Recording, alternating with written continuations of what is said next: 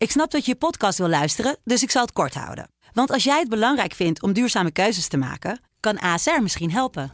Nou hoor ik je denken, hoe dan? Nou, bijvoorbeeld bij het duurzaam herstellen van schade. Of de premies die we beleggen volgens ons duurzaam beleggingsbeleid. Dat bepaalt waar we wel en juist niet in investeren. Wil je meer weten over welke duurzame keuzes ASR maakt? Ga dan naar asr.nl slash duurzame keuzes. ASR doet het. Zo, dan kan je nu lekker naar je podcast luisteren. Dit is Werelds, de buitenlandpodcast van De Telegraaf. The people of this nation have spoken. They've delivered us a clear victory. A victory for we the people. I speak today as President of the United States at the very start of my administration, and I'm sending a clear message to the world America is back. Met Thijs Wolters en Frank van Vliet. En we nemen deze podcast op uh, precies een jaar nadat uh, Joe Biden geïnaugureerd werd tot uh, president van de Verenigde Staten. Een goed moment om dat jaar eens even uitgebreid door te gaan nemen. iets wat hij zelf afgelopen nacht ook al heeft gedaan. Daar gaan we zo ook nog meer van horen. Net in het intro hoorden we een citaat van een jaar geleden. En dat was America is back. Denk je dat hij een jaar later gelijk heeft gekregen? Frank, is America back? Nee, ik denk het niet. Niet in de zin die hij bedoelde. Hij bedoelde dat Amerika back zou zijn als de absolute wereldleider. Uh, als de vertrouweling, zeg maar, van het Westen.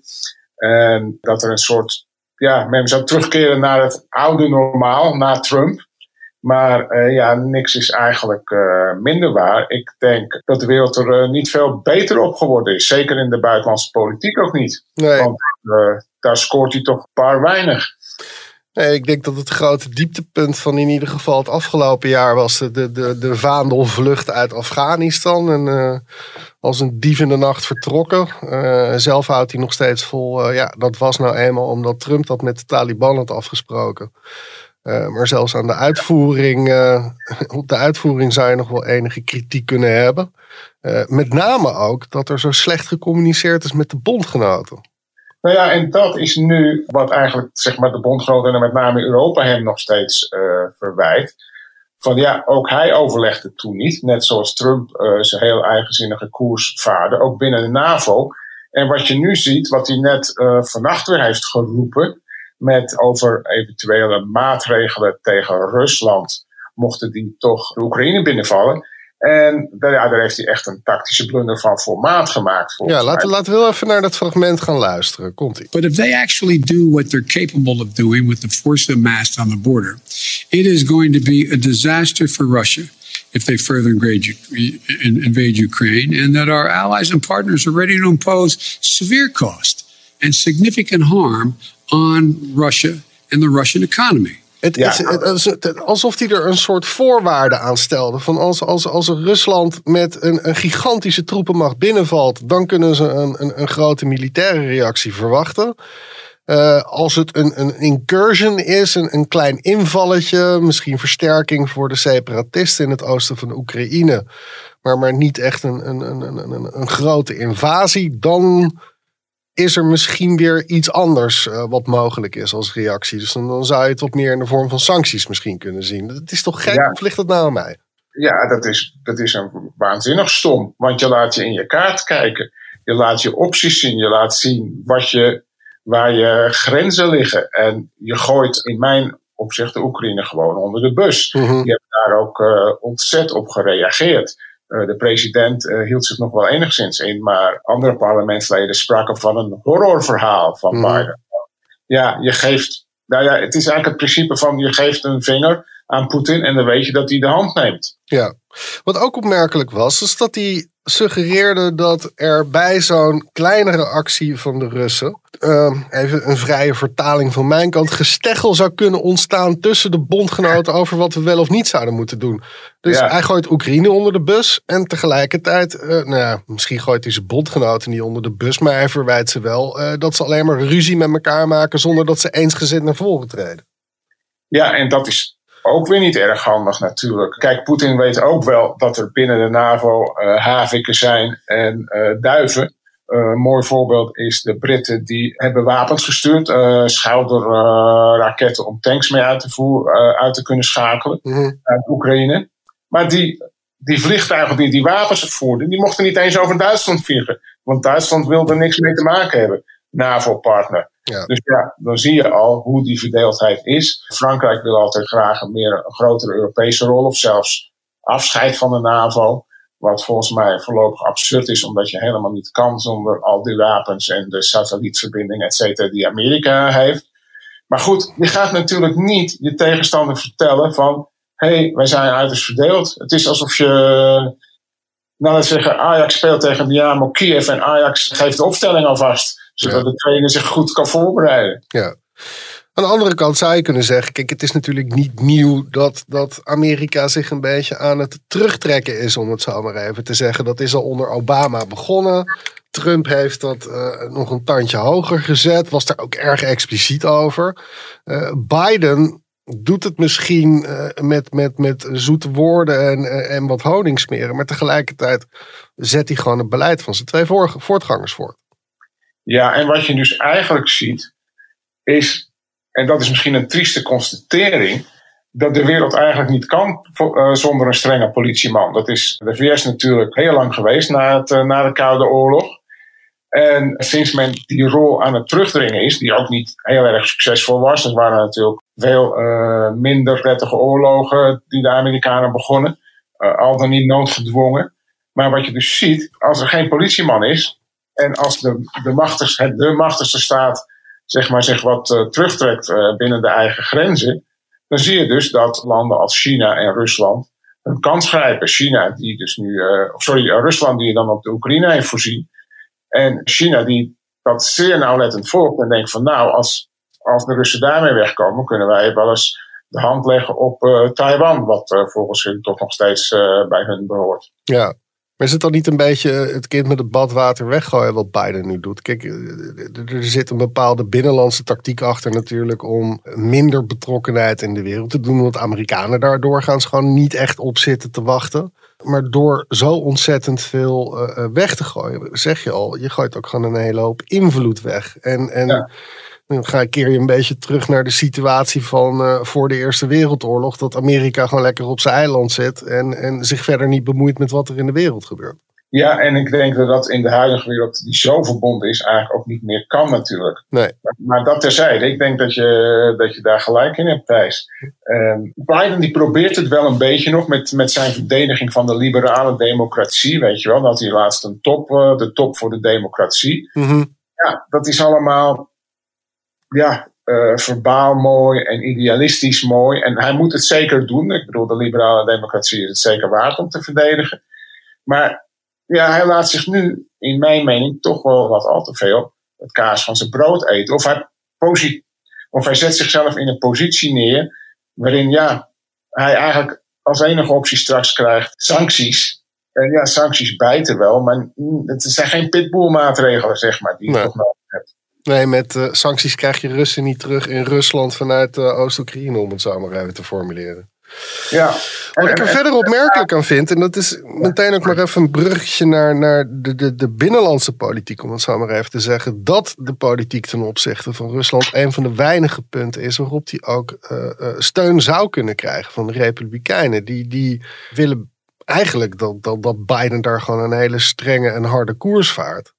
Uh, heeft hij eindelijk een punt waarop hij zijn politieke tegenstanders kan meekrijgen? Houdt hij zich weer een beetje op de vlakte? Het is, ik, ik snap de tactiek ook niet helemaal.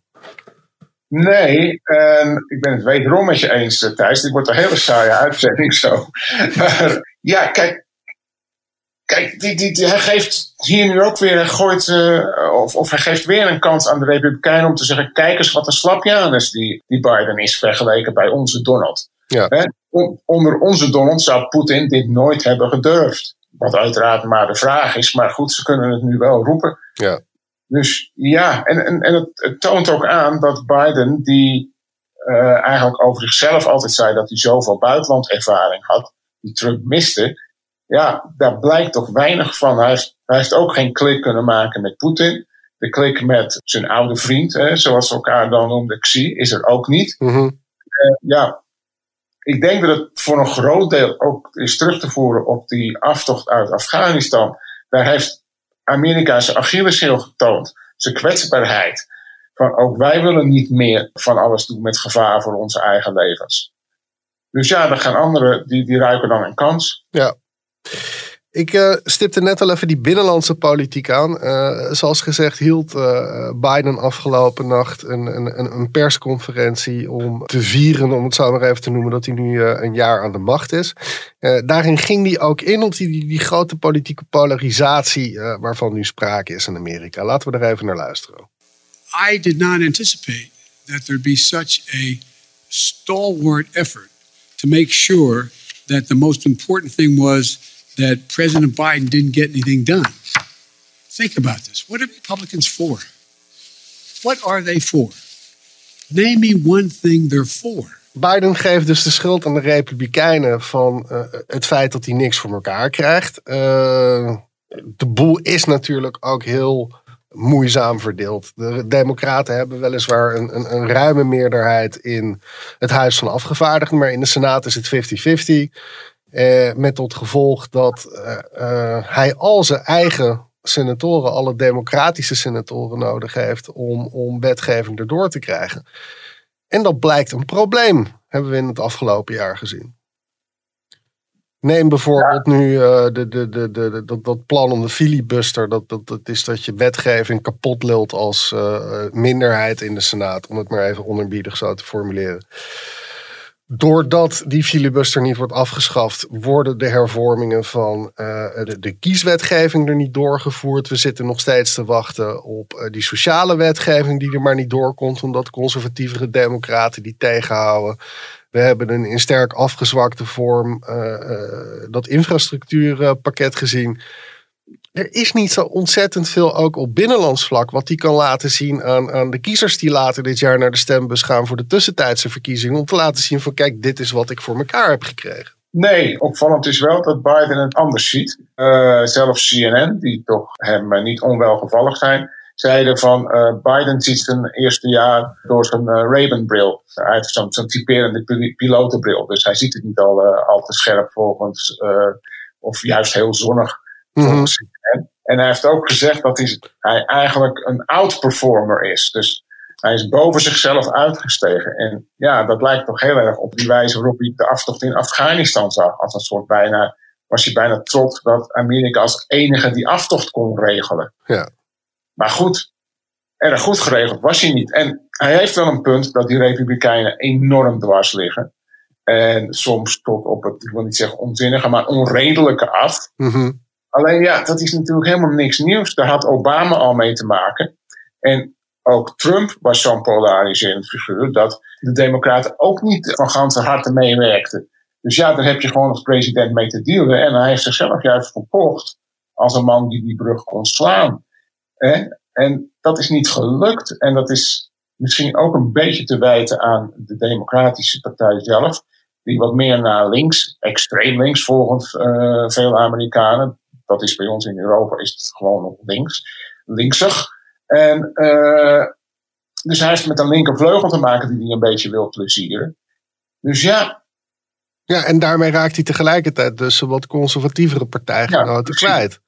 Precies. Want, kijk, zoals bijna elke president wel, maar zeker Trump uh, vier jaar geleden, vijf jaar geleden en, en, en uh, Biden vorig jaar benadrukte heel erg van we willen die kloof uh, in de Amerikaanse samenleving slechter. We willen dat er minder polarisatie komt. Tegelijkertijd lukt het Biden niet eens om zijn eigen partij bij elkaar te houden. Laat staan dat hij uh, de, de Republikeinen erbij had. Ja, en ik las laatst trouwens dat wat dreigt is natuurlijk dat hij de midterms verkiezingen gaat uh, verliezen. En dan las ik zelf alweer, ik geloof in de New York Times, dat dan Hillary Clinton zich weer gaat warmlopen. En dan denk, ik, nou, dan denk ik, jongens, die partij is er dan toch wel heel slecht aan toe. Als wij uh, weer zulke, ja, dat is heel disrespectvol, maar zulke oude koeien uit de sloot moeten halen. Ja. Is er dan geen charismatische jongere leider? Dat hadden we verwacht van uh, vicepresident Harris, maar die, die, is ook niet, die maakt ook geen beste beurt voorlopig. Dus ja, die partij staat er eigenlijk vrij slecht voor. Ja. En dat er, en er al binnen de eigen partij getwijfeld wordt aan uh, Joe Biden, dat helpt hem natuurlijk ook niet om uh, sterk over te komen. En ja, dat voelen de Amerikanen aan hun, aan hun water. Kijk naar de peilingen. Hij staat op 42% geloof ik. Mm -hmm. Dus alleen Trump heeft ooit lager gestaan als president in de peilingen. Zeg maar qua goedkeuring van het beleid. Dus ja, hij heeft echt wel wat te doen. Hij heeft een, miracle nodig, Joe Miracle. En daar heeft hij dan dus nog tien maanden voor. Want uh, je wees er net al even op. In november zijn er de midterms, tussentijdse verkiezingen. Wanneer uh, plekken in de Senaat en het Huis van Afgevaardigden die dan leegvallen weer uh, opgevuld kunnen gaan worden.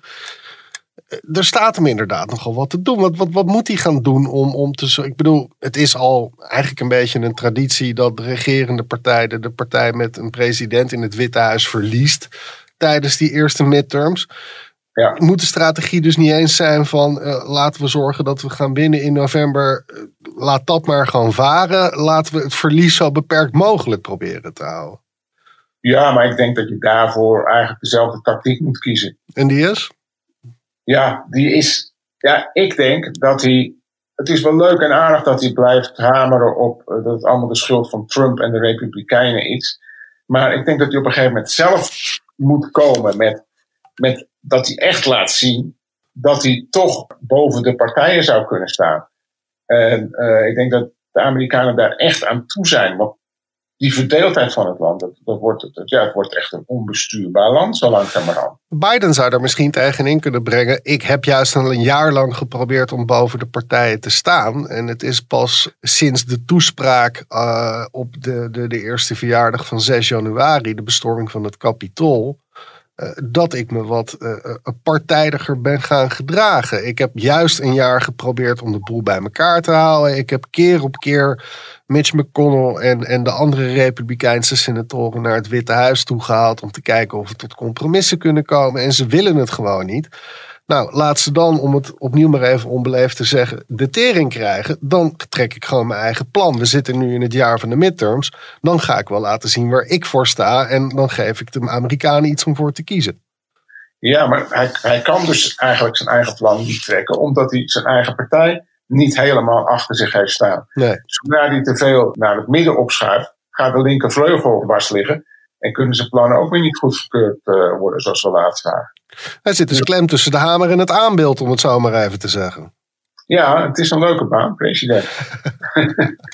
in de zeker. Wat dat betreft kan je beter uh, in China of in, uh, in Rusland aan de macht zijn. Ja, democratie is, is het wel waard om te verdedigen, maar het is natuurlijk niet echt een handig systeem als je echt je eigen zin wil doordrijven. Hey, een reddingsboei die die natuurlijk wel heeft, is de economie. Want dat, dat is die economy stupid in 1992 van Clinton uh, maakte dat al duidelijk. Dat is iets wat Amerikanen motiveert om een stem op een bepaalde kandidaat uit te brengen. Of dat nou een president of een, een, een, een kandidaat is of een volksvertegenwoordiger. Als ze de voordelen daarvan voelen in hun eigen portemonnee. Nu ja. kampt de VS, net zoals de rest van de wereld, natuurlijk met, met een, een, een hoge inflatie. Maar als hij de wind eronder krijgt wat de economie betreft in de komende paar maanden, dan zou hem dat nog wel kunnen gaan redden. Ja, en dat heeft natuurlijk alles te maken met hoe gaat het verder met, met, met de corona daar. Ja. Hij heeft altijd volgehouden in het begin van ik krijg die crisis eronder. En dat lukt niet, dan kan hij hem misschien zelf niet eens zo verwijten met die nieuwe varianten allemaal. Maar als dat lukt, wat ik begrijp, uh, is dat op zich de Amerikaanse economie er wel redelijk voor staat. In de basis. Los van corona, et cetera. Mm. En men wil ook graag weer los.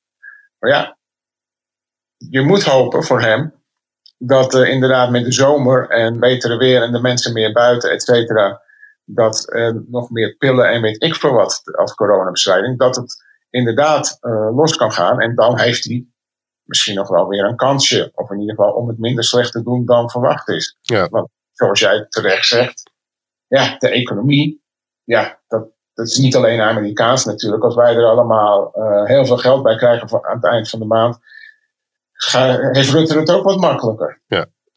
Je had net al een prachtig bruggetje waar je, je, zei: het is, het, is, het is niet altijd makkelijk om een, uh, een, een, geko een, gekozen leider in een democratie te zijn. En, en dat mensen als uh, en in mindere mate Poetin het wat dat betreft een stuk makkelijker hebben. Dat is natuurlijk een hele mooie overgang naar, naar iets waar we het uh, na Biden nog even kort over moeten hebben. En dat is de positie van Boris Johnson, de minister-president van het Verenigd Koninkrijk. Hij heeft gelogen, komt nu met operatie rood vlees. Waarbij uh, er nou ja, in figuurlijke zin lappen rood vlees voor de hongerige wolven van de media worden geworpen. Om, in de hoop dat die dat dan zullen oppikken en daardoor vergeten te schrijven over uh, Partygate, zoals het is gaan heten. De feestjes op Downing Street 10, de, de, de, de, de ambtswoning van de Britse premier. Uh, waar lekker werd geborreld in de tuin. Uh, terwijl de rest van de Britten binnen moesten zitten vanwege lockdowns en, en andere uh, coronaregels. Het is niet echt een beste positie. We zagen Boris Johnson, dat hebben we, ook, hebben we het hier wel eens vaker over gehad. Als iemand met een goede tevallaag waarvan alles vanaf glijdt. Maar hij lijkt nu toch voor het eerst in, in, in, in, sinds 2019 in een positie te zijn gekomen dat het nog maar moeilijk is om, om uit de shit te komen. Ja, krassen op de tevel zelfs. En echt enorme deuken in zijn image. En vanuit zijn eigen partij ook. Hè? Mm-hmm. Heb je gehoord wat David Davis tegen hem heeft geroepen? Dat is de voormalige Brexit-minister. Uh-huh. Die heeft uh, geroepen: In the name of God, go man. In the name of God, go. En dat is een, in Engeland is dat een beladen kreet, want dat werd tegen Neville Chamberlain geroepen aan de vooravond van de Tweede Wereldoorlog. Uh-huh. Dus ja, als je eigen partij roept in the name of God go, ja, dan heb je het echt moeilijk. Ja, wat ik eigenlijk ook heel grappig vind, is. Ja, ik, ik heb in Engeland gestudeerd en ik heb in Engeland uh, als correspondent gewoond. En er wordt in geen land zo gretig geborreld als in Engeland. Ja. En dat wordt iedereen vergeven. Ik heb, een, ik heb een, ooit een uh, thesis geschreven voor de journalistenschool daar. Uh, onder de titel No Small Beer, Alcoholism and Journalism. En dan gaf mij de kans om met oude journalisten te praten over uh, dit probleem.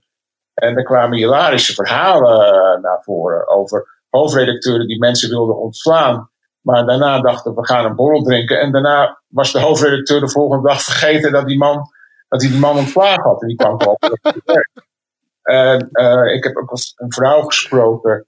Die zei van ja, ik kon maandag niet. Ik kwam maandag te laat op mijn werk. Toen zei ik ja, mijn kind was ziek. Daar moest ik eerst even voor zorgen. Nou, dat was toch eigenlijk een schande. Terwijl, zegt hij, als ik had gezegd ik heb een hangover. Dan had hij gezegd ja, natuurlijk meid. Kom, kom verder, koffie. Dus dat, ik, daarmee wil ik maar zeggen dat Boris Johnson door een borrel in de problemen komt, geeft aan dat het veel dieper zit. Ja, tegelijkertijd zullen de Britten uh, uh, Johnson niet verwijten dat hij af en toe een borrel drinkt.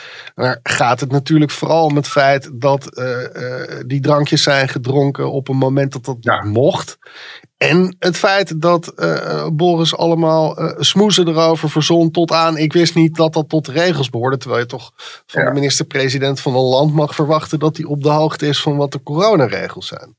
Ja, maar regels hebben nooit zo heel erg gegolden voor Boris Johnson. Hè? Mm-hmm. Het, is, het, is echt een, dat, het is echt een fenomeen in Engeland.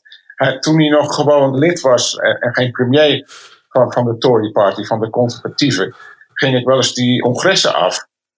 En er stond er op een gegeven moment stond er een hele groep journalisten voor één deur. Ik zei, jongens, wat doen jullie hier? Ik denk, ik heb iets gemist.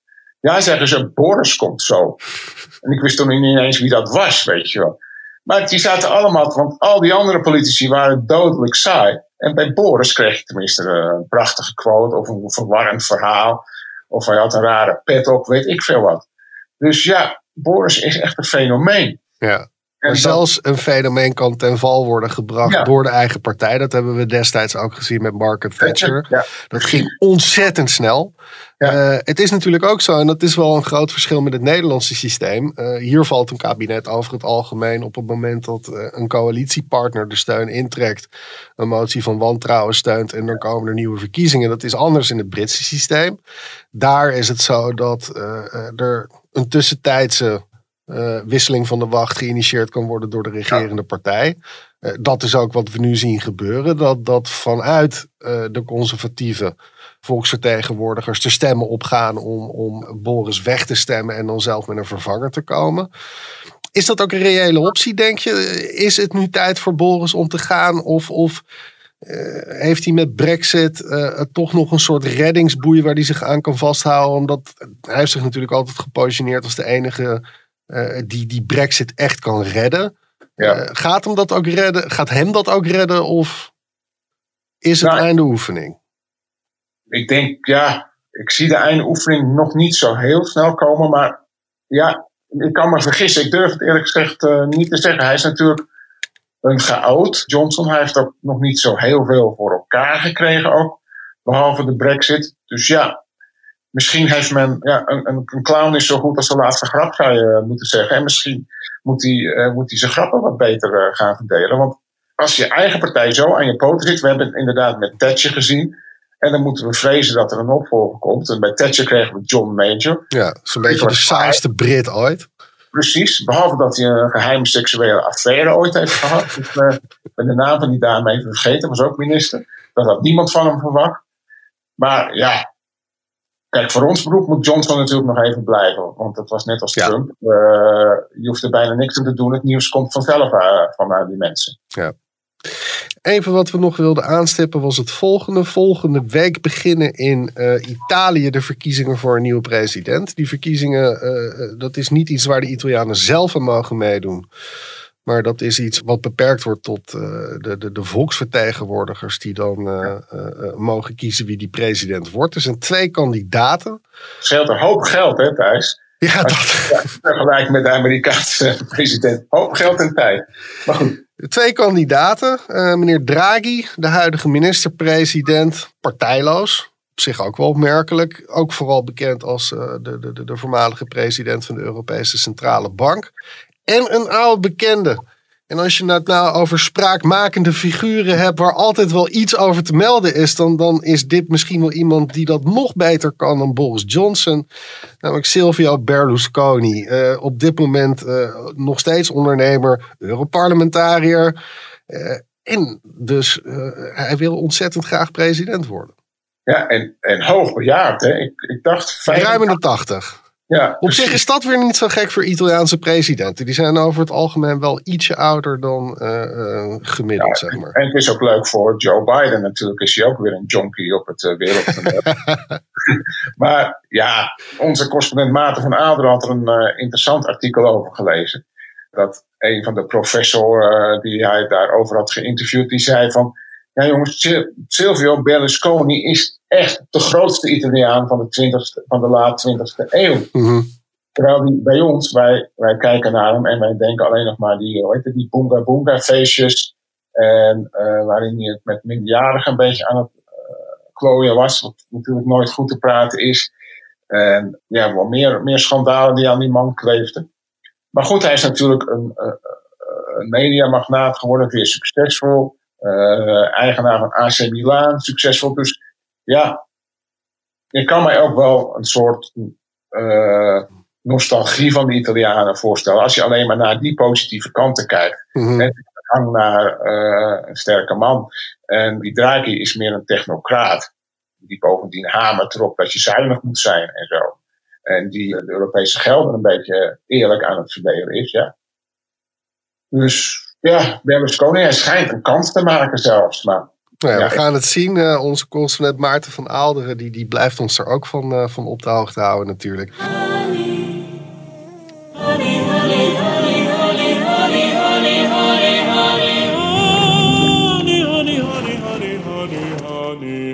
Het geeltje.